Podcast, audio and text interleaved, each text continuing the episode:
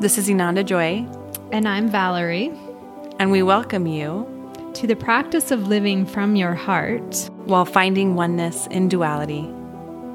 Dun dun dun. Da da da! Ding! And the Where's angels bell? sing. Good morning. hey, good morning. Happy Friday. Is it Friday? I know, right? Yeah, I think it's Friday. time, yeah, for a while, time I feel like has been a little non-linear.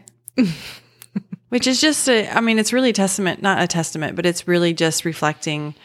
I feel like the shift that the earth is going through, that we're going through, like mm-hmm. things are, time has been one of those things that's getting a little becoming different. Absolutely. Well, and I feel like the more conscious I am becoming in choosing my reality, and the more um, I'm calling in, I call in my timelines to start converging and coming into one timeline of embodied consciousness, then you have to let go of 3D time because Right. that doesn't exist in 3D time. No linear past, present, and future. Nope.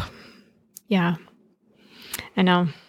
But one thing that was coming to mind with it being Friday, Freya is the goddess of Friday. That's actually where the word Friday came from, is Freya. Oh, yeah. Yeah. And I have her in a couple of my um, goddess decks, but the one that I love is she's the goddess of a holy fuck yes. Oh. Like you respect your time and you have such a boundary around your time that unless it's a holy fuck yes, Mm-hmm. it's a no. Yeah. And starting to embody that has been an amazing practice. And it's amazing what you can allow to just fall away if it's not in alignment with that holy fuck yes, right? And then all of a sudden, time works in your favor because you're not filling it with all of these things you really don't want to do. Right.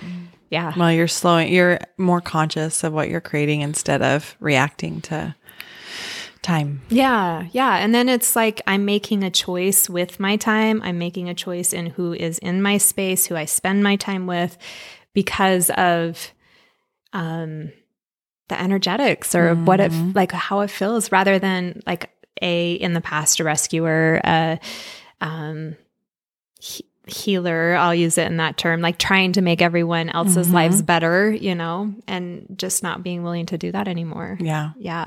Unless it's in a contained space of my practice, that's a different energetic, Right. right? But Yeah. that's still when you're, when this is my practice times, this is when I'm available. You can book it in this time. It's not Yeah. bending your schedule to, yeah. Yeah. That was huge for me when I started creating really healthy boundaries around my practice Right. and my time, how much I charge, really holding to time with people, um, valuing my time, valuing Right. their time. Yeah. Yeah. So, how are you doing today? Uh, good. It's Friday. Yeah. I think It's yeah. 9 11. I know that you said that to me this morning in a text, and I was like, oh shit, yeah. It's 9 11. Interesting energy. Mm-hmm. It was definitely interesting energy today. I know when I was, I was telling Trav, it was interesting trying to track a little bit of the energetics. There's a part of it that feels the earth that feels like there's a release that needs to happen, which, Like there's this buildup of tension. yeah. Yeah. So I'm curious to see, I'm curious to see what happens in the next few weeks just on the earth. I know we have all these fires and things that are happening.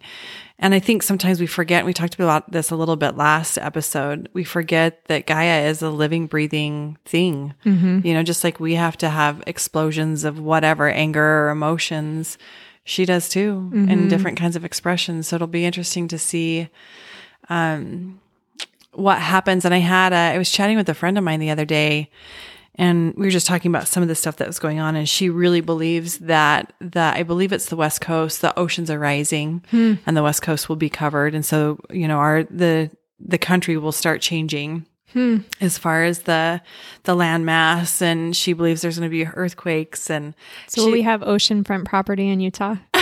Is it going to come that far? gonna, I have no idea, to be completely frank. And she goes, "Why are you?" Because we were talking, we were talking about all sorts of things, like along the um, ritualistic sexual abuse, like that kind of stuff. And I, she's like, "Man, you can really hold space for these kind of conversations." And I'm like, "Well, yeah, it doesn't really faze me." And then she brings that up, and she goes, "Well, you just shut off with that." And I'm like, "Because that is a thing that it's like."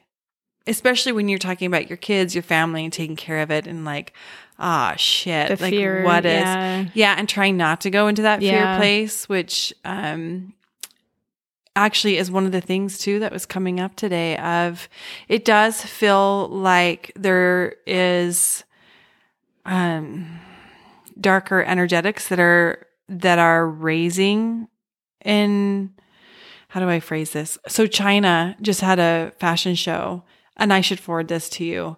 The models were cover- covered in blood and in red latex and devilly and carrying me? babies that are covered in blood. Like this is so everything that is. It's almost to me it's so mocking. Um you know, we're talking more and more about the sex trafficking and the the things that are happening underground in the tunnels and more and more people are are shifting from this oh. cognitive dissonance of what has Yeah. like oh no that's not that's not real to holy shit this is real. And here's in china this fashion show it's like it's so it's so disgusting on so many levels.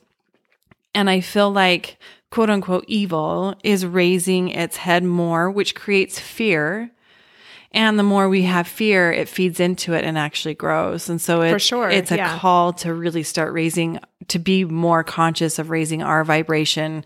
What are your daily practices? What are the things that you're doing to call in your energy? I mm-hmm. just posted a video that i had done on our our finding oneness page that's just that simple. Every morning and every night you call in your energy you clear your chakras you clear your energetic field. You call it in even from electronics. You mm-hmm. send out any energy that's not yours. Like it's a super easy Yeah. Daily practice that I think is really important. And and there is a call like you I'm going to say something that is going to sound very I'm going to sneeze. Hold on.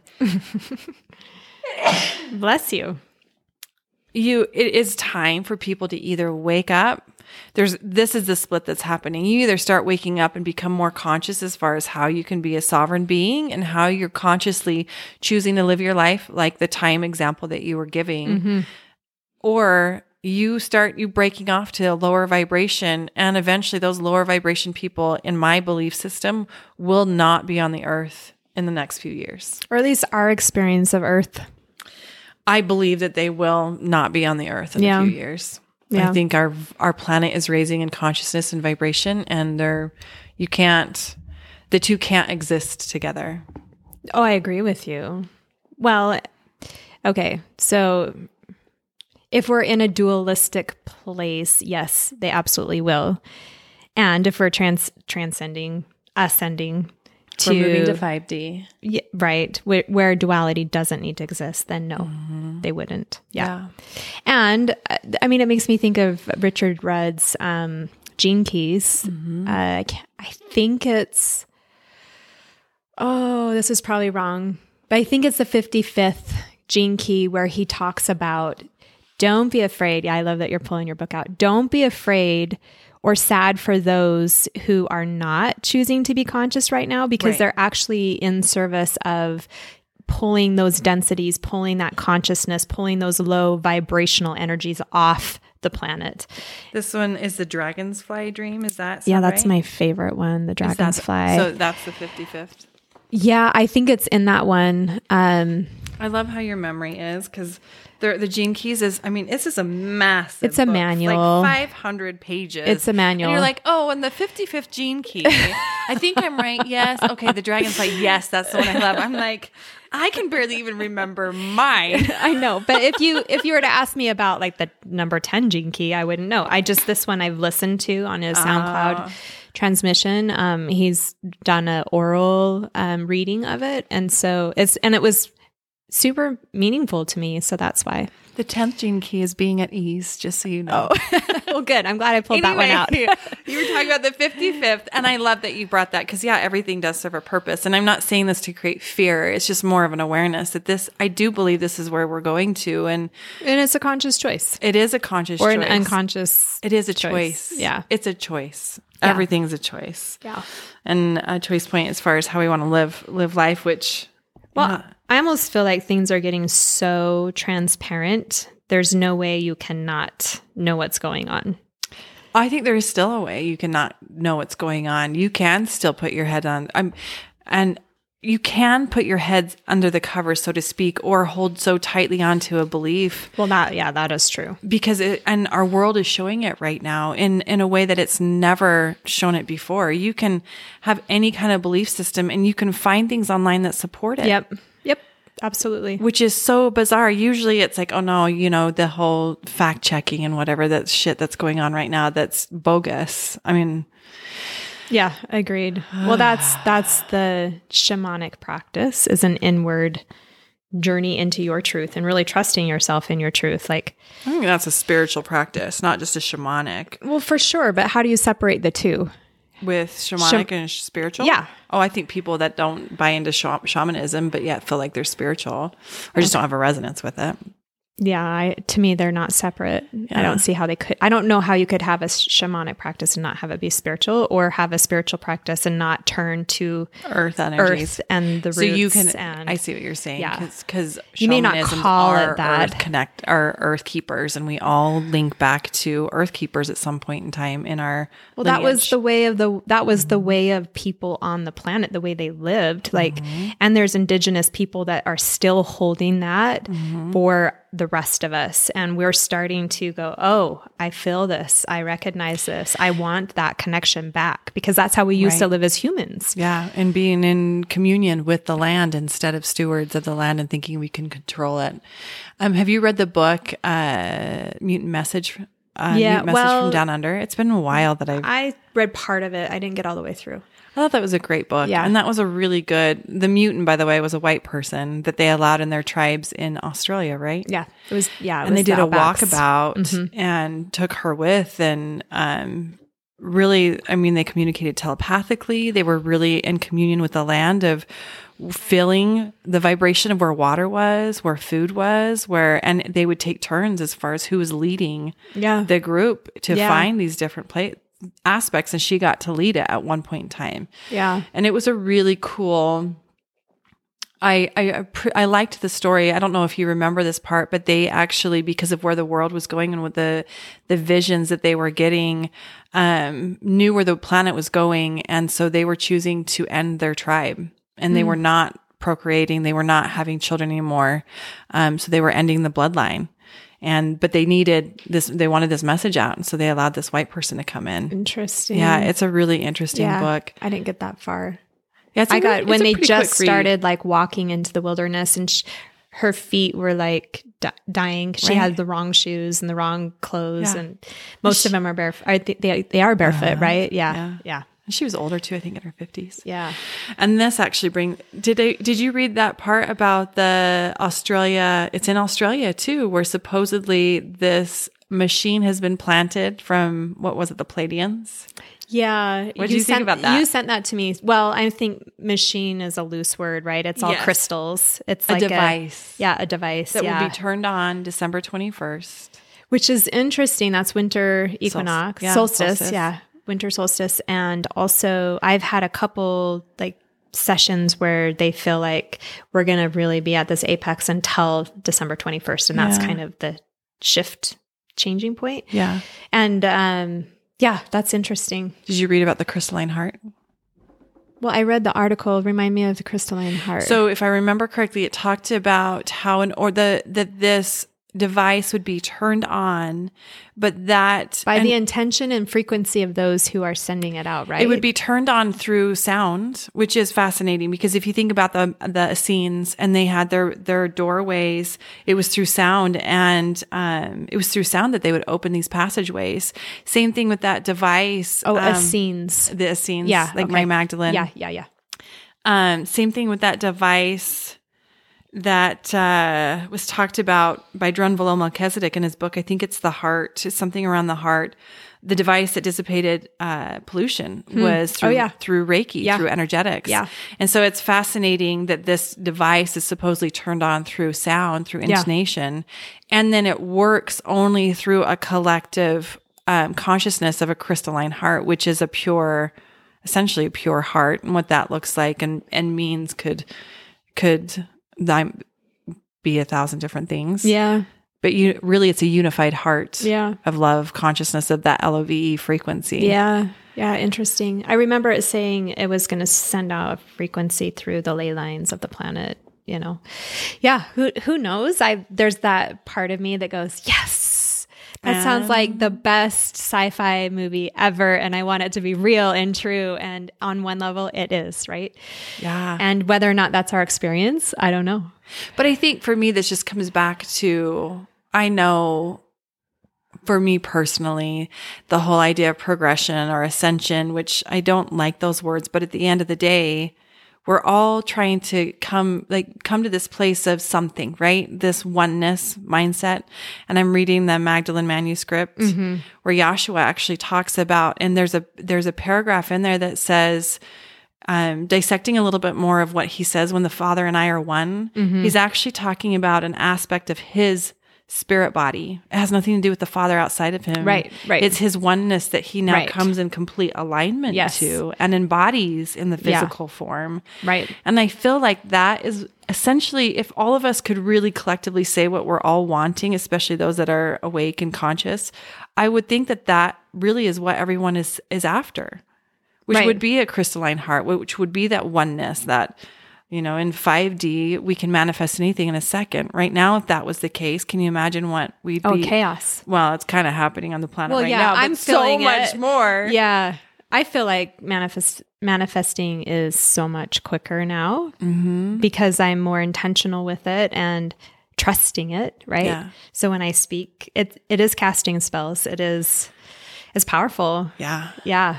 Well, and I feel too that what's fascinating to me is is this just another layer of a matrix? You know what I mean? It's just another layer of illusion. Is it just another level of a game, you know, of a um Yeah. oh, what is it called? Virtual reality that we're all spinning in and playing because we're choosing to because it's fun. Which this brings me to a little bit. I, I, I last night I said to Travis, we were talking about, you know, we just put out our podcast that was talking about soulmates and twin flames, mm-hmm. and I and I was on my Facebook, my personal Facebook, when I posted it. You know, I have a friend that she's very much into twin flames, so I was expecting her to post, and Yeah. she's brilliant in a lot of her ways, and and holds very tightly to it. And her experience has been her experience, and it, there's mm-hmm. so much truth in that. Mm-hmm. And and yet I find myself so not attached to all of that as well. And I, I spoke to that in the podcast. And to, the reason why this is coming to mind again is there is a potential that we are in an incarnation loop. And we, um, tying to a little bit of when we talked about reptilians and all of that. Um, and I don't know if you saw Elizabeth April talk about, she had this big download as far as especially the children that are abused, that the reptilians knew how to put them into a karmic loop to Sure. where they Yep, would choose did see that. into, to these, these lifetimes after lifetimes where they are ritualistically abused. And, um, even in this with what you're talking about, you know, is it possible in the matrix, the sense of the matrix, that we kind of are in this incarnation loop until we become aware enough to step out, become aware enough to where we're not going to choose, we could choose to consciously go back in for whatever reason, but we're a lot more awake. We're a lot more like a Buddha or a Jesus or, or whatever when we incarnate because we've consciously come to a level to where we've stepped out of reacting to the matrix, to the Sure. paradigms, which to me also goes in line with twin flames and soulmates. And I'm I'm going to offer this. She, um, just so you guys, since you can't see her, Val's over here grinning the whole time. She's like, uh huh, uh huh. Well, I think it comes back to we polarize polarize ourselves that our truth is the truth, and it doesn't have to be that way. Like the fact that you do not resonate with twin flames and soulmates and soul contracts, and that is part of a karmic loop that you're choosing out in this lifetime. That's awesome, and That's that doesn't mean, saying. but it doesn't mean that that has to be an absolute truth across the board for everyone. You know Oh, what I I, mean? agree. And it doesn't negate that that doesn't happen or that it's um, somehow less than what it is. Right. Right. And that, and I'm not saying that I don't believe in it because I very much had experiences and I shared some last episode. You know, do, does my partner and I, do we have a soul connection? There's no question. But is it, I would, and I know for I've seen this, and I know you've seen this. Like you see people who have had extremely toxic relationships, Oh, for sure. that were twin flames Yeah, or soulmates, sure. whatever they want to Yeah. call it. Yeah. Um, my, I think there's absolute truth in it, and that's what even with my friend that had posted, it's like Yeah. her experience. There's no doubt that that is her experience, and that she believes this is her twin flame. And I've had another friend that's like, "Oh, you need to see them together. You'll see it." Yeah. And I think that's stunning and beautiful. And that's her experience. And I think my whole point and the reason why, and I was talking again when I said to Trav, I'm like, God, am I just being a cynic about this or is it just a different level of awareness? And in my experience, right? We were talking about it. And, uh, there's a possibility that both are true. Just like there's truth in her experience, there's Yeah. truth in mine, there's Yeah. truth in everything that we're saying. But again, it, for me, it's that fairy tale piece. If if we believe so strongly that uh, there's our soulmate out there and our twin flame out there, will we will we go looking for that person to the point to where we we kind of push away other people that could have been an amazing partner in our lives? Would Sure. we, you know, link into or jump into a relationship like I have, Right. thinking that that was the fairy tale because that's what it felt like, Right. whatever the Right. whole, and then negate the personal like sacrificing myself for the sake of this relationship Right. because that's all. Right. Does it make sense what I'm saying? Absolutely. And you and I have different experience. So for me, um, I'm just a witness to what is true for you. And for me, that's wouldn't be what I that wouldn't be my process. For me, it is a more conscious, awakened place to choose a partner that I'm going to resonate and vibrate at such a level with that I can be completely in my sovereignty rather than the loops I've done of losing myself. So that's pretty interesting that we have such, it's almost like polar opposite beliefs around what that means to be in a twin flame relationship. So this actually kind of loops into um last podcast we talked about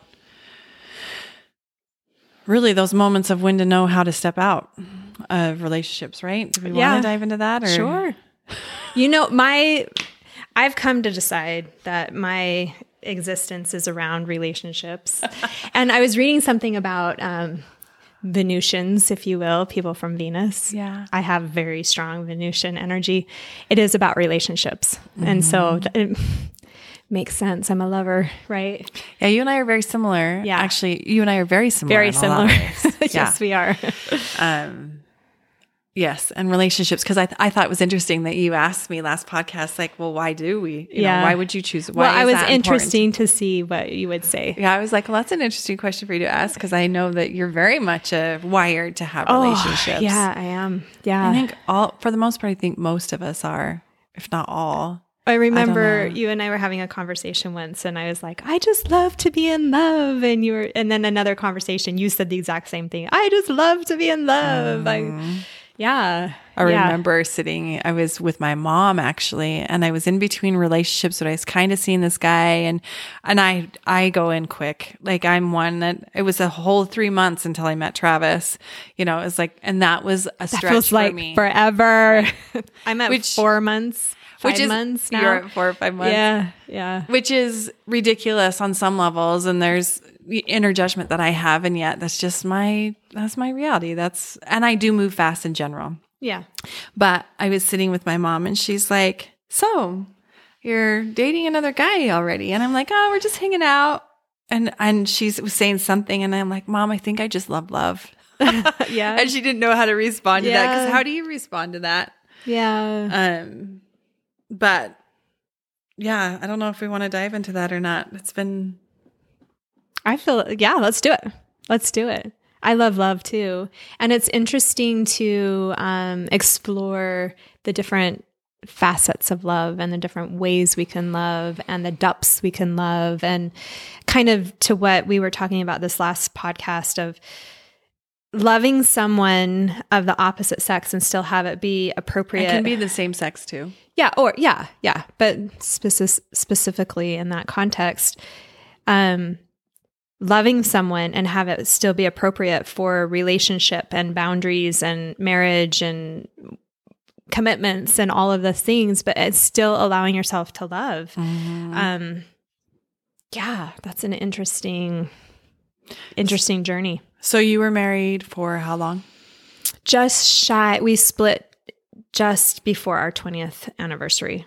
That's But a long. it was a long time, yeah. Yeah. And we, so back in the BYU days, met in July and it was fast and furious. We were engaged by October and married by December. Yeah. So five months of knowing a person, Mm-hmm. of, yeah, it's crazy. I look at it with my brain now and I'm like, what the fuck? And it was such a part of the paradigm, right? A, as Mormons, you can't have sex before you're married. So I feel like that is a huge piece of why people get married so young is because you're horny and you want to have sex and there's such shame attached to such a natural human expression. Mm-hmm. So, I don't know. Patrick and I started talking online because he lived in Germany and I was here in Utah. Talking in July. We met in August. We were married or engaged by September and married in November. And we'd had sex. We were Mormon, but we had sex before we got married. We were naughty. Yeah. You know, we were the, oh, now we can't get married in the temple. yeah. So I think it's more common. I don't know. I think if we thought we could live together, maybe we would have done that. Except for when you're young, you romanticize Yeah, you do. marriage and family. Yeah. Um, Yeah. so what was your Well, I was going to say, we were definitely in the bishop's office a few times before our wedding. And that's probably why we got married so quick. We didn't have sex, but pretty damn close.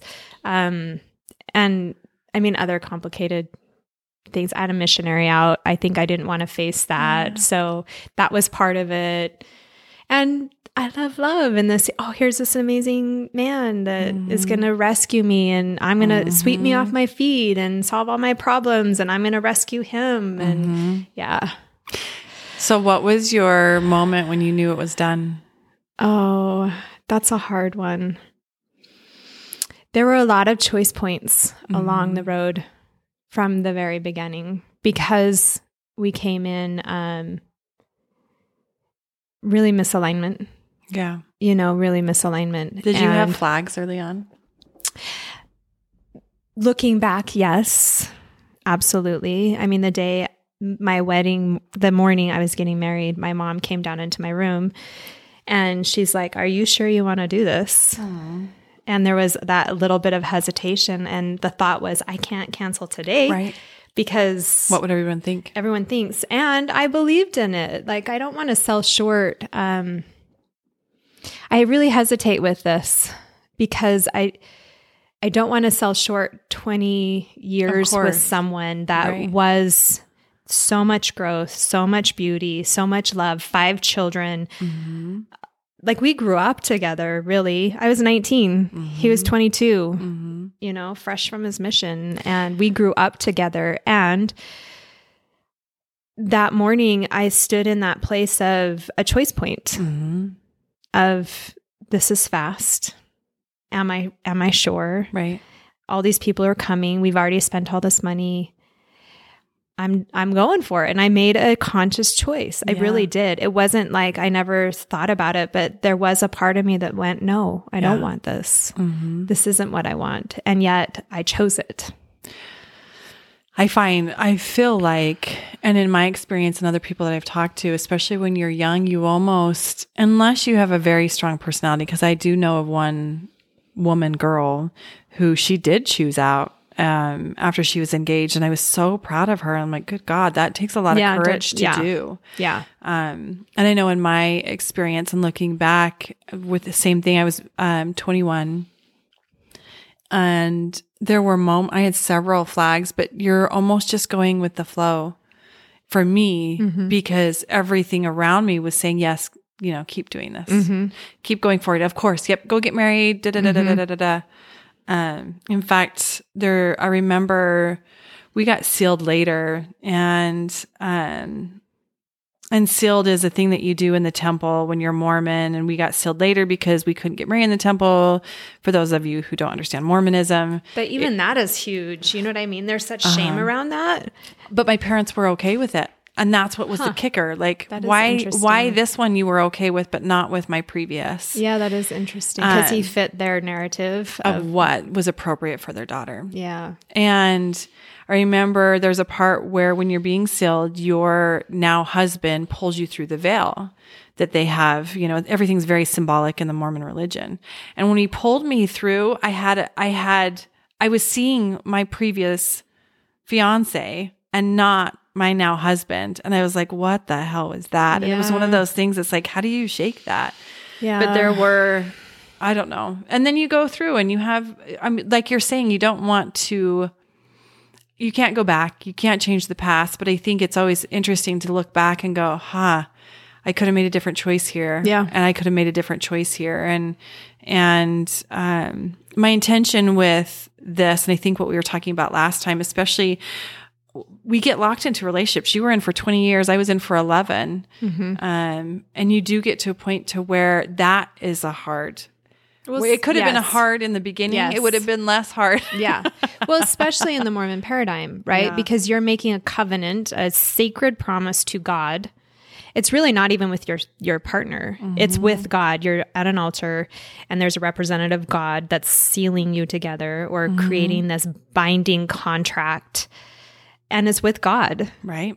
I mean that that's For huge. all time and eternity. Yeah, and not only for you, like they they have these mirrors uh-huh. that reflect each other, and they, they told us specifically, look through these mm-hmm. mirrors and see the generations of time that are affected by your choice, mm-hmm. backwards and forwards. Like mm-hmm. that is a mind fuck. Like what the So what? here's the kicker, not the kicker. So this is what's fascinating. And I don't know if I shared this with you or not, but when in my shaman school, you know, I was learning a shaman practitioner.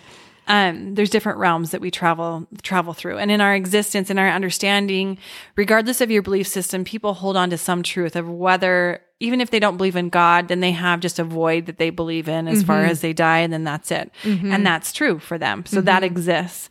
People who believe in hell, that's true for them. Yeah. That exists. Yep. Ple- People that believe in heaven, you know. Yep. So as a That's shaman, how creative we are. That's how powerful we are. well, so, and I don't know if I shared this. So we were just sitting in class and we were talking about contracts, soul contracts and things like that. And, and I think I touched on this a little bit last episode, but I brought up, I said, you know, when I'm working with people that are Mormon, because there's a lower world and usually that's where a lot of the soul contracts are anchored. And, you know, then we know how to go through and, and, um, essentially break them and pull out the roots and things. But, um, Mormonism is the only religion that is anchored in the upper realms. Interesting. All other religions are in the underworld, and the, and the low, not underworld, the lower, the lower realms. yeah. um, and the lower realms represent our subconscious and Yeah. things like that. But Mormonism is the only one that's anchored and and in the higher realms. And as Danielle, because Danielle's been practicing practicing this for years, Yeah. um, I hope this is okay to share. I feel like it is that that the celestial kingdom Yeah. That has been subconsciously bought into and consciously bought into by millions of people exists in the energetics. Oh, I'm sure it does. Oh my gosh, it's Yeah, and- I'm sure it does. And it was fascinating. And when you're talking about these covenants and when they're talking about the binding, cords. Yeah. They're literal. Yeah. Like it's a handhold. And you do go through Yeah. and you unbind Yeah. and unravel. Yeah. And what's fascinating too is what I'm learning is it it blocks people from their gifts. These covenants, Oh, for- these oh, bet it ordinances, these things that they have Yeah. made in the Mormon temples. Yeah. Um It keeps them from their sovereignty. yeah, because you cannot be controlled if you're a sovereign being. And religion is about control. So it's fascinating on the one hand, and it is extremely, I don't know what Malevol- word. malevolent yeah, because it's conscious. right. Yeah. but it's so conscious in the energetic. So this is, you know, it's so it's fascinating at what can be created because the energetics are so palpable and fascinating and.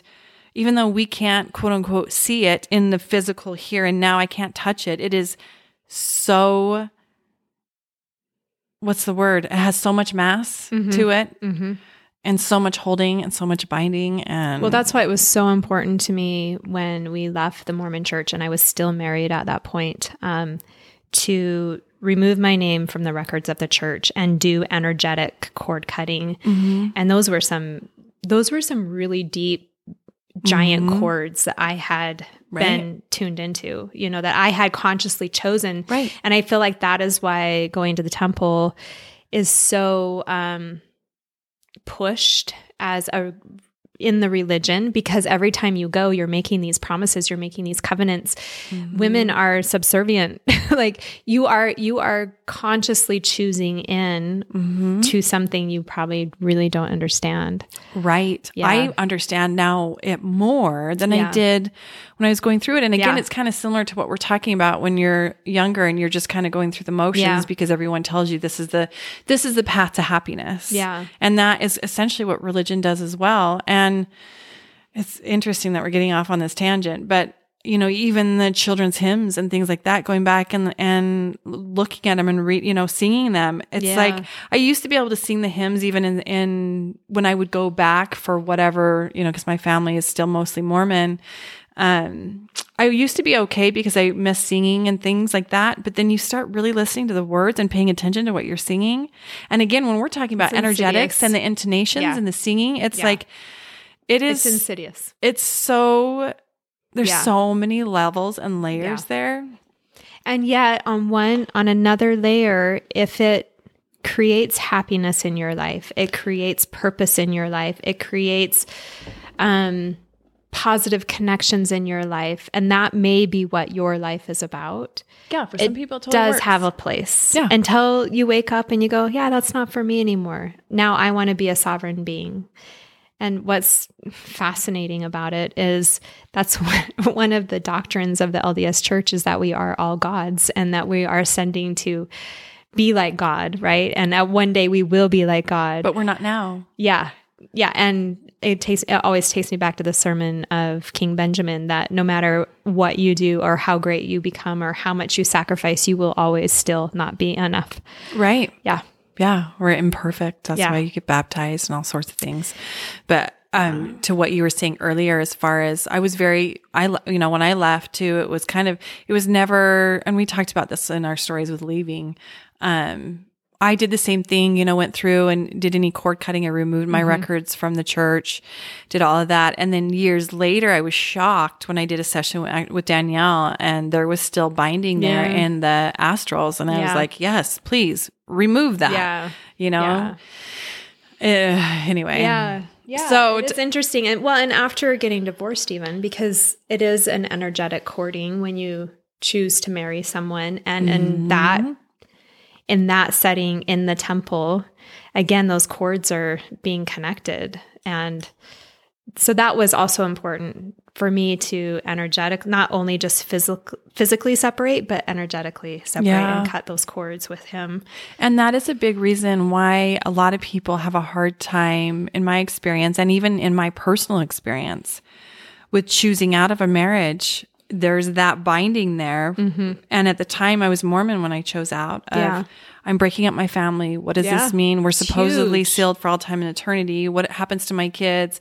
All these what ifs and all of the fear points Yeah, the fear. outside of judgment of what my family's going to think and judgment of all those pieces. Yeah. Um, I know for me, mine was layered too. Like, actually, uh, for me, I was grateful. I had shut off a lot of me for a long time. Me too.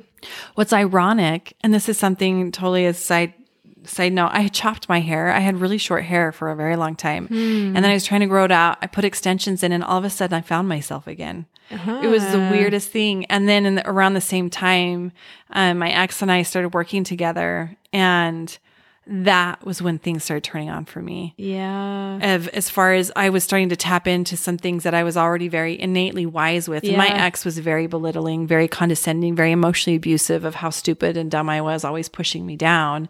And here I'm in an environment that actually feels very natural and is part of my wiring. It's like, no, I'm not. Wait a minute. I'm not any of those things that you've been telling me that I have been for years. And mm-hmm. and then some of the things, choices he started doing, I started seeing him more in who he actually was. Mm-hmm. And it was like a big, like, what on earth? And who did I marry? And what, what have I been allowing to happen in my home for so long? Like there was, it was layers of me Yeah. turning on Yeah.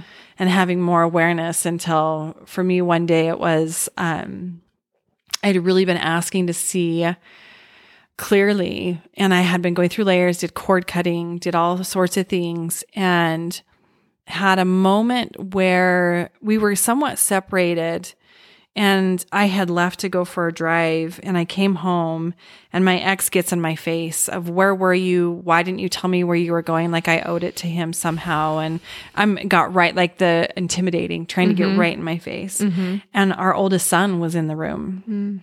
and my son started trying defending me to and then my ex started well your mom should be like brought him into the the fight.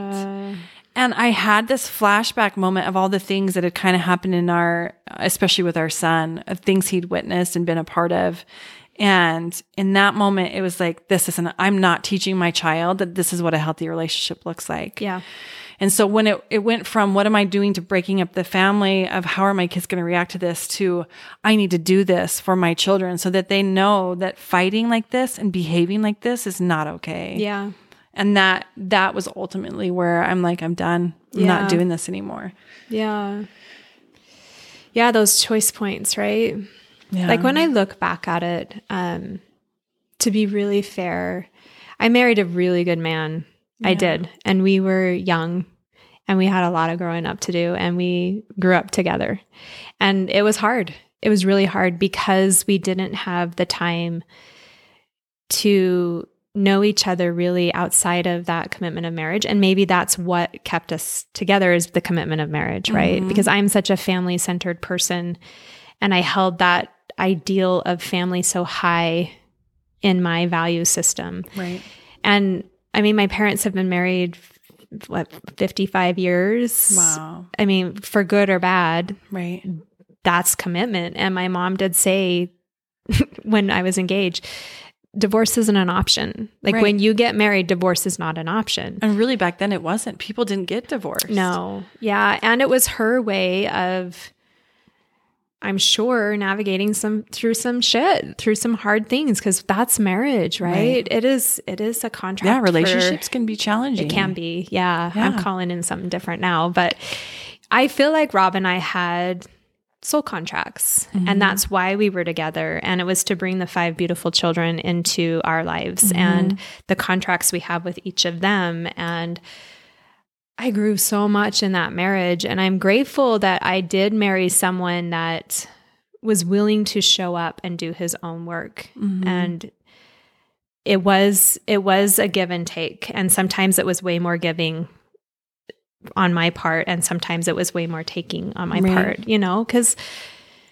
it's a significant journey to be married to another person especially and, for a long like 20 years is a long time Yeah. and you change and you know your person changes with you. Yeah. Or they don't and that's well ultimately that's what happened right Yeah. over over our path and journey. And i'm sure leaving the mormon church was a catalyst for that because once you step out of that paradigm of how you should be Mhm, stepping out of the box. you start looking at who am I? Who am I in this world? Really, what is my authentic self? Mm-hmm. And like you said, you had that choice point of with your hair, you know, feeling mm-hmm. coming back into yourself, which I think is fascinating. Um, I was listening to this, it was a novel about witches, but they talked about how hair is your wisdom. Mm-hmm. And so it is your like authentic wisdom. And so that's why a lot of indigenous cultures, witches, whatever, they have their hair long. well and i have a friend holly who said she goes i've been playing with my hair more like notice if you pull your hair up where your thought how your thinking is mm-hmm. versus when it's down um anyway Yeah. side yeah. note with hair Yeah, totally. But leaving that paradigm of this is what our marriage should be, this is what our relationship should be, this is who we should be, and giving ourselves permission to really start being authentic. Um, that was the beginning of our paths separating yeah really allowing ourselves to be who we were rather than um, for years trying to fit something we weren't, which was Mormonism, you know, and that idea of what this family looks like. And it was there were some really hard things because Oh, yeah. we came from such different backgrounds, such different values, such different belief systems.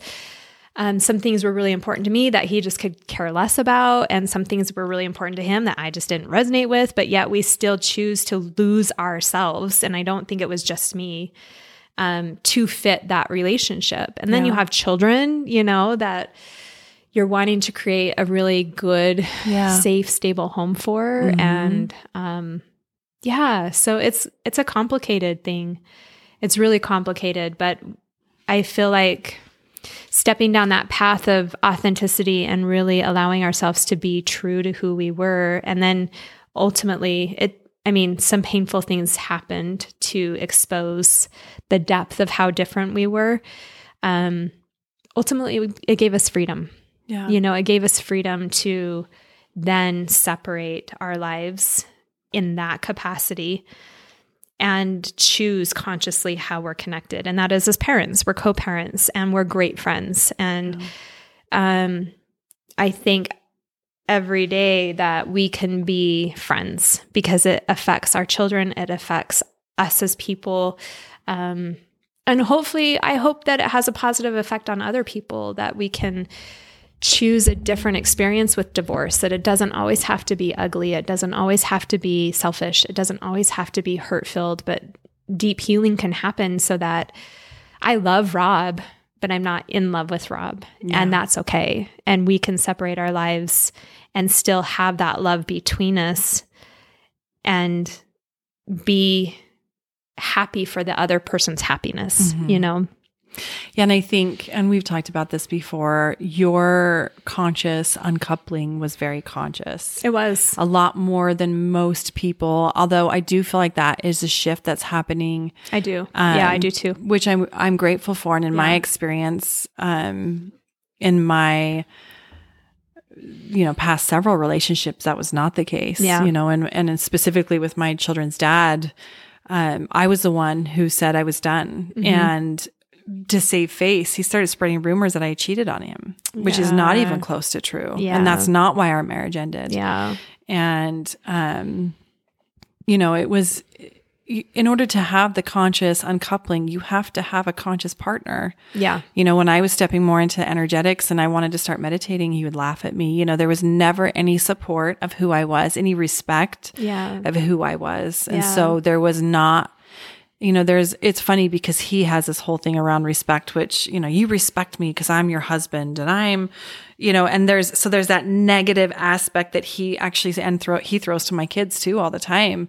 Um, and yet there's a level of truth there, you know, respect is earned and there is respect and mutual respect for each other as human beings that, ought to happen in a partnership, any kind of relationship, Yeah. really. Yeah. And that just was never there. And so our divorce was very challenging and, you know, it's still challenging. Yeah. There's still, there's not, um, the love that I had for him and him for me, I, I know he loved me, but I do feel like I was targeted. You know, I was an American. I seemed to have things that he always wanted in his life. And, um, I feel very strongly I was targeted, which is a challenging thing to admit to yourself later on in life. And what do you do with that? And, and, you know, like you're saying, there's always contracts as far as, and maybe there's always experiences that we are choosing to have. So now I have that experience. I've gone through it. We have our beautiful children and now they're learning experiences because he's their dad. I'm their mother. Um, and so I, I've definitely made my peace with it and it ebbs and flows. And there's times where it's still very challenging. And the kicker too with this was um, because there was a lot of emotional abuse that had happened. It took a long time for me to really get to a place to where I could step so fully out of the relationship to see more of what he was doing and how to navigate it. Yeah. It took a long time. And I feel like anybody who is in um, any kind of unhealthy relationship, but there's been some sort of abuse, Yeah. um, it's hard when you first get out of it. It's hard to know how to navigate. It's not that, you know, like you're talking about, you guys had, you have a great relationship. I would say that's maybe 5%, maybe 5% of divorces that are like that. Most of the time, it's bitter, it's negative, it's ugly, it's, you know, and it gets challenging to know how to navigate it. Absolutely. Um, yeah. Absolutely. And honestly, it takes two people. Right. It never, we would never be in this place if it was just one of us. Right. You couldn't if, be. If one of us decided that the bitterness or the anger or the hurt was more important than forgiving and seeing from a big picture of what's in service here and letting that go and Right. doing your own healing work. Um, because I couldn't do his healing work, right? And he can't do my healing Right. work. So the fact that we both chose that, it is remarkable. And I am so grateful. Like, I- I don't understand it, and I'm so grateful for it. Right. You know? Yeah. Yeah. And I understand that it's not, it's really not the way for a lot of people. So I get Well, it. Well, and in my, I mean, I've been married, like I've said before, four times. Um, none of my relationship and relationships ended positively. Not one, Yeah. you know, and to the point to where I have to completely cut them out. Yeah. Um, and I think, you know, one of the reasons I think my intention of kind of bringing this up is, is really for, it is hard to make that choice point to step out. It is challenging mm-hmm. because regardless of, I mean, there's a myriad of, of reasons for why it's hard, whether it's, I, I don't know how I would support myself financially if I did. And a lot of relationships, the man intentionally puts their person in that corner to where they are dependent and reliant upon their partner. right. Or it's because what would my family think? What's it going to do to the family system? And I think with everything that you and I ever talk about, it's always coming back to the self. Mm-hmm. What do I need? What do I want? How can I be happy? And because if you're not any of those things, your children are learning from you. And if Right. you're choosing into that, they're going to choose into that in their life. I mean, I've seen it over and over again, especially with people on my table. Like it's crazy the patterns that play out. You'll have mothers who get pregnant at 16 years old and decide to keep the baby and their, t- their daughters do the same and Yep. it, it Yep. follows paths. Yep. And it's fascinating. And I know you know a lot about this, especially with the, the um, family constellations. Yeah. So it's kind of one of those, what are you choosing for your kids? But not in a, I'm going to sacrifice myself to stay in this family because that's what, you know, society, I mean, society's changing. That's interesting you say that because it was that was a conscious choice for me because um I don't feel it's in service to the family to stay in a situation that is unhappy and is you're Unhealthy, dying. Right. Like in a lot of ways I was dying Right. on because I wasn't a full expression of me and it, nor could I be in that relationship. Um so choosing to step out of the thing that I most treasured in life was a conscious choice because I wanted my I wanted to break that belief system that divorce isn't an option Right. that you give everything of you, including your soul, for a partnership. And that does not resonate as truth for me. Right. And I wanted to end that for my family system because there's been so much heartache, there's been so much abuse, there's been so much um, loss of self because of that ridiculous belief. I I'm going to call it that. I think it's ridiculous. It's held in the DNA. Yeah, it's held It's in the DNA. literally held in the Yeah, DNA. It is. And that's what's fascinating. And I mean, whether or not that comes through the Mormon side, because my mom was the Mormon side, probably. Like, is that part of that contractual binding that comes through the Mormon faith? I think it's just held in the DNA, whatever the because in in client sessions that I've done, even when there isn't religion, Yeah. like I'm thinking of one in So particular, she was choosing into a, an abusive relationship, and I felt her mom. I said, "Is your is it's you know." It was her mom was Yeah, choosing an repeated. Yeah. Yeah. it was definitely through the genetics and Yeah. um, yeah, I think it. I think that is, and I I love that your your point with you do you do want to give your partner and the relationship every opportunity you Yes. can to change. Yep. And I know for me, I did do that. You know, we did go to therapy. We did do um, several things. And I remember my therapist at one point, I felt like I was getting so vulnerable in the space with him of really communicating how I felt, what I needed, more so mm-hmm. than I'd ever been able mm-hmm. to. And he, his response was, I need to, I need to pee. I'll be right back. And he left the room and the therapist turns to me and I, I think I, I'm trying, I re- remember saying something to her with, I don't know what to do because at this point I'm getting, I was getting to a point to where I was revolted by him. Mm-hmm. And she said, if you're to that point, there's no turning back. And she goes, you have tried to communicate over and over and he is, has an in, he's incapable of hearing you. Yeah. And that was one of those moments of, I was grateful that I had somebody to validate, you know, okay, if you're at this point, Yeah. it's almost impossible to really turn around and try Yeah. and then have a loving relationship. Yeah. And he's not hearing you. If Yeah. your partner can't hear you, but to your point, I did, I, for me, I felt like I gave everything that I could Yeah. to it and tried Absolutely. and gave him every opportunity. Yeah. And Absolutely. I think it too, it was a realiz- realization for me to come to that I'm never going to be the partner that Rob needs or deserves Yeah. because of our, um, the way we interacted to with each other, the, like our, just the, um, what's the word? The resonance between us.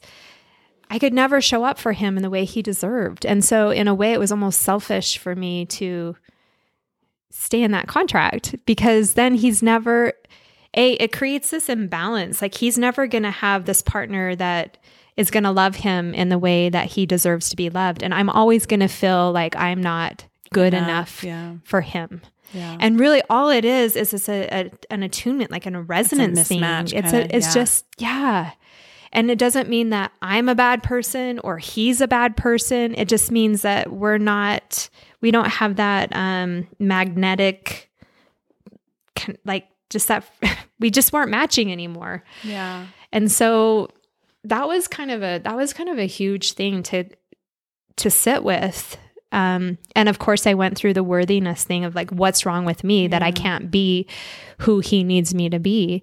Like why am i lacking in that? And then it was like val you're not lacking in anything. It's just a square peg and a round hole. Right. they're not going to fit. Right. and that was like this big like oh that was a big breath of Wow. oh, no one has to be wrong. No one has to be bad. No one, it's just we don't fit anymore. Yeah, that was is. huge. That was huge. It's like trying to put the wrong puzzle piece Yeah. in the wrong space because it maybe has similar patterns and colors, but it's never going to fit. Yeah. And I keep, I feel like I've talked about, um, I feel like I want the part of the reason why I struggle with the twin flames, and you know my past, and I've spoken to it in a few different podcasts, but for the sake of, we don't expect everyone to be like your friend who's listening to all of our podcasts. I'm teasing. That's an inner joke. Anyway, um, when you're dealing with a partner that is very, very um, dysfunctional, Mm-hmm. For example, borderline personality disorder, mm-hmm. they're brilliant. They know how to use They you. know how to manipulate. and there's an availability there that was within me that bought into. Yes, that was He- somehow wanting that. Yeah, Yeah. there's that availability, or else it wouldn't have attracted Yes. that. Yes. And I know that about myself, which is a very, because I'm, you know, I sat with that for a long time of um, even writing my book, even though it's been years and I'm in a very healthy, happy, beautiful relationship now, there was still a level of why did I choose into this? And so writing my book actually helped me really get another layer of um, closure and healing that had happened. Um, but in the in the beginning, there was a lot of symbols, right? There was definitely a soul resonance. He had an infinity tattoo on his wrist, which to me, I was re- I was kept seeing infinity symbols everywhere. I was really into sacred geometry. Here's a man that has this on This his. isn't Travis, just so no, we're clear. Yeah. No, this is a past relationship, unhealthy. Yeah. Um, here's a and here's a man who knew how to deeply love, knew how to link into those fairy tale type, it's you and me against the world, and like that romanticized shadowy aspect mm-hmm. that is out there that is actually very sexual. Mm-hmm. When you feel into it, there's a lot of sexual energetics behind it. And he was so good at what he did. And our relationship was fast and furious. And um, like I said, he was brilliant. And at night, his demons would come out, but they only came out after we were living together and we were linked. He mm-hmm. wanted to get engaged and married mm-hmm. quickly, all these pieces that had happened. And I, I mean, I allowed it in. I, I brought it in and there, then there was that savior part of me, that healer part of me that came out of, okay, we can work through this because he would have these moments to where, and he called them his demons. And mm-hmm. I have I it's almost like the cognitive dissonance that you almost are like what is what is happening? And I can't I can't even put in I know people whoever's listening that has experienced this knows what I'm trying to explain that you can't really explain. But um the disparaging comments he'd make to me, all of the, you know, he'd bring in his exes. You don't love me like so and so. It's a control tactic, right? Oh, it's so it's such Yeah. a mind fuck. Yeah. And then the next day it would be all this loving, don't ever leave me. I need you, Yeah. blah, blah, blah. Help Yeah. me, help me, help me. Yeah. And um I did I was grateful that I had done enough work to that point.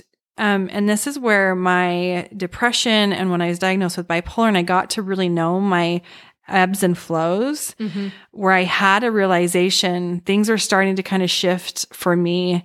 Um, I'm trying to tell this story without getting like making it too long winded. Essentially, I had a moment to where we started going to therapy. He started trying to control the therapist, which is a very common thing for for this kind of behavior right. or personality disorder Right. and um, we were actually in a store. Something triggered him. He was always very jealous, very possessive. He throws his ring. We were in Michael's, of all places. And I had gotten so like, again, like we're doing this again. He threw his ring. He's like, I'm out of here. I get a gajillion text messages. And at this point, like there's part of me that's just shutting off. I pick up his rings. I keep shopping. He's taken off. He would just take off and start walking. And I left and I started driving home. And wherever he, I don't know where he was. I didn't give a shit. And he's like, please come pick me up. Blah, blah, blah, blah. Tries to spin it. We go home. I fake a migraine because he always wanted, he was very sexual, needed sex all the time. Wanted, I knew he'd want to have sex. I was not in that space. So I fake a migraine. I go lay down and um, I had this huge awareness come over me and I could feel myself going down. Uh, I know you've heard this story, so I'm boring you. You're not boring me. And I haven't heard this, just so you know. Really? Uh, I could feel myself dropping into this very dark pit that I've been to um, when I was in my depression. And I knew it and I was very familiar with this place, but I had the strongest awareness that if I kept choosing to be in this relationship, I would never come out of that pit.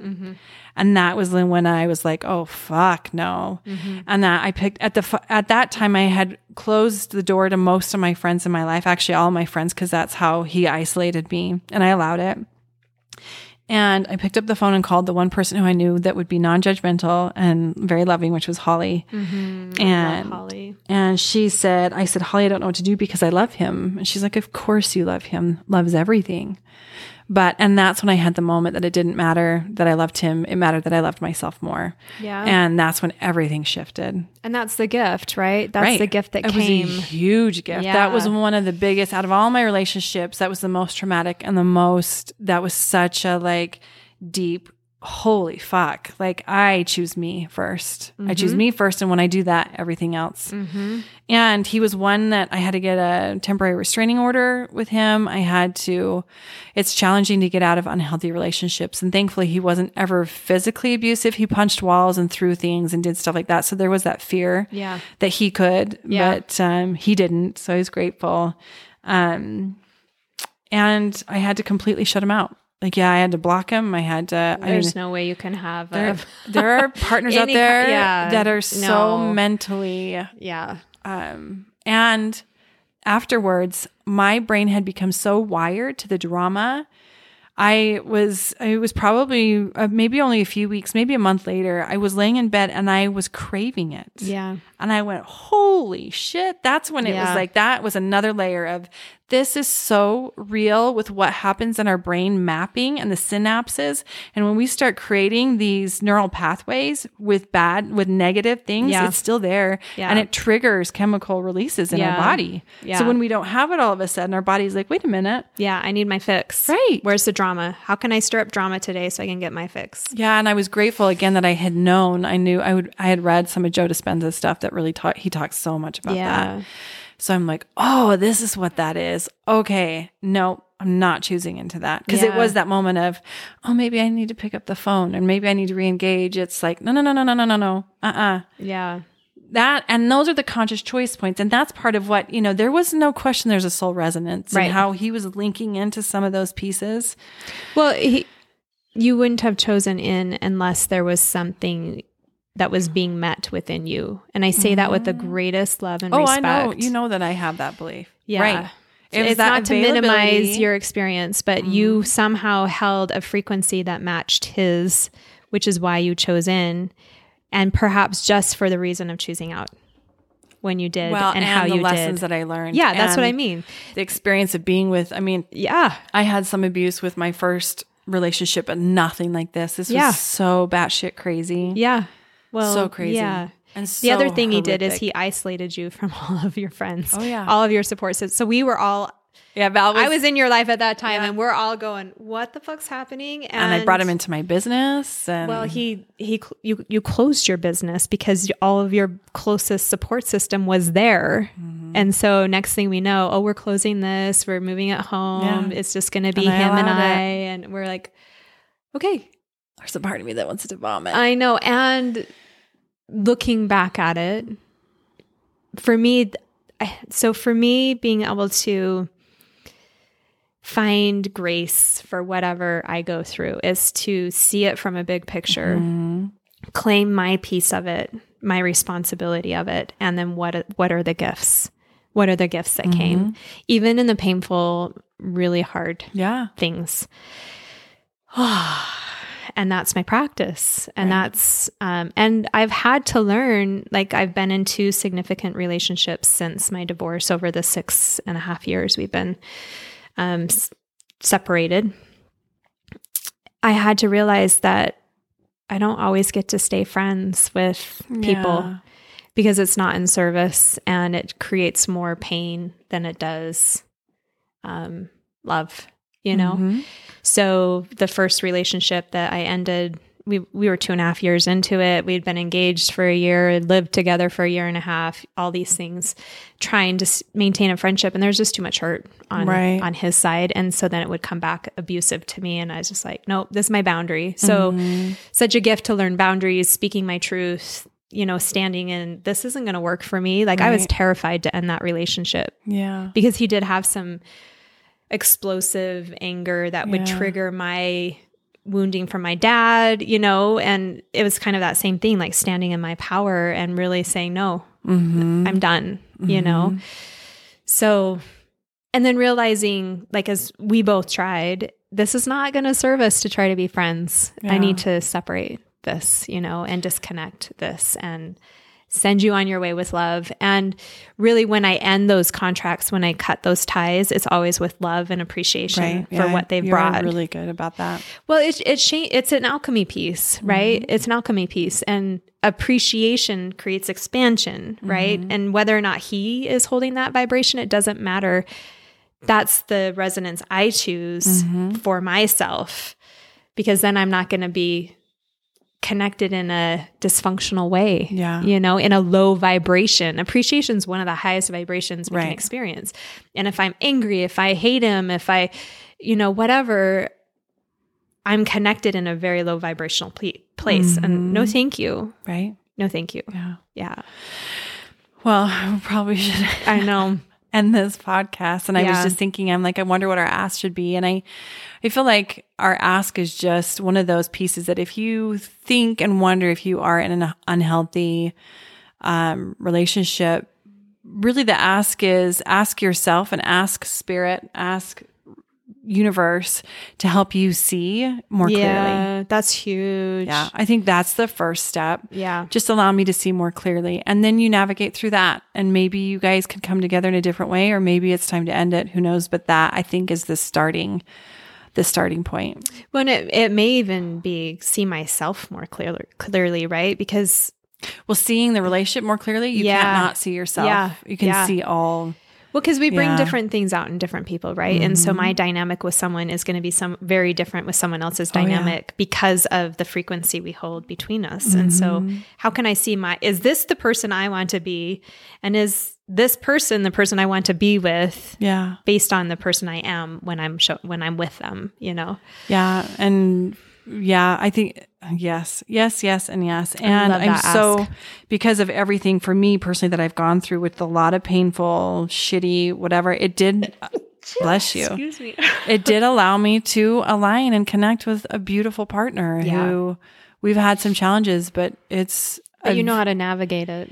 well, it's not even it's easier to navigate Mm-hmm. because you have a partner that's able to meet you and has mutual you guys have mutual respect for me, each other, the love, you know, everything's there. Yeah. And so I've been extremely grateful and appreciative for him and the relationship that I have now. It's like, okay, it made it, made all of this, all of this worth it, you Yeah. know? So anyway, Yeah. It's, I love watching you guys together. You guys are cute. Well, there you go. Yeah. It gives me hope. That's for sure. Well, sending you guys all so much love as always and gratitude for, for your support and, and listening to us. We hope something resonated. Have a beautiful weekend.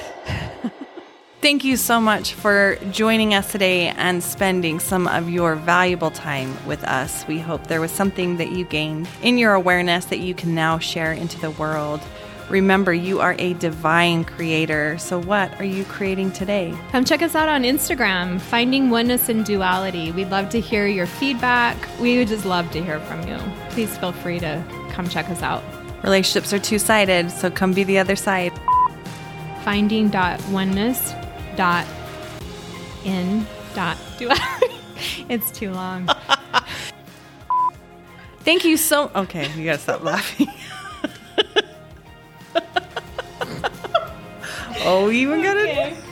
Oh, uh, okay. You had to pull that in. Laughter is good for the soul. All right. Squirrel. okay.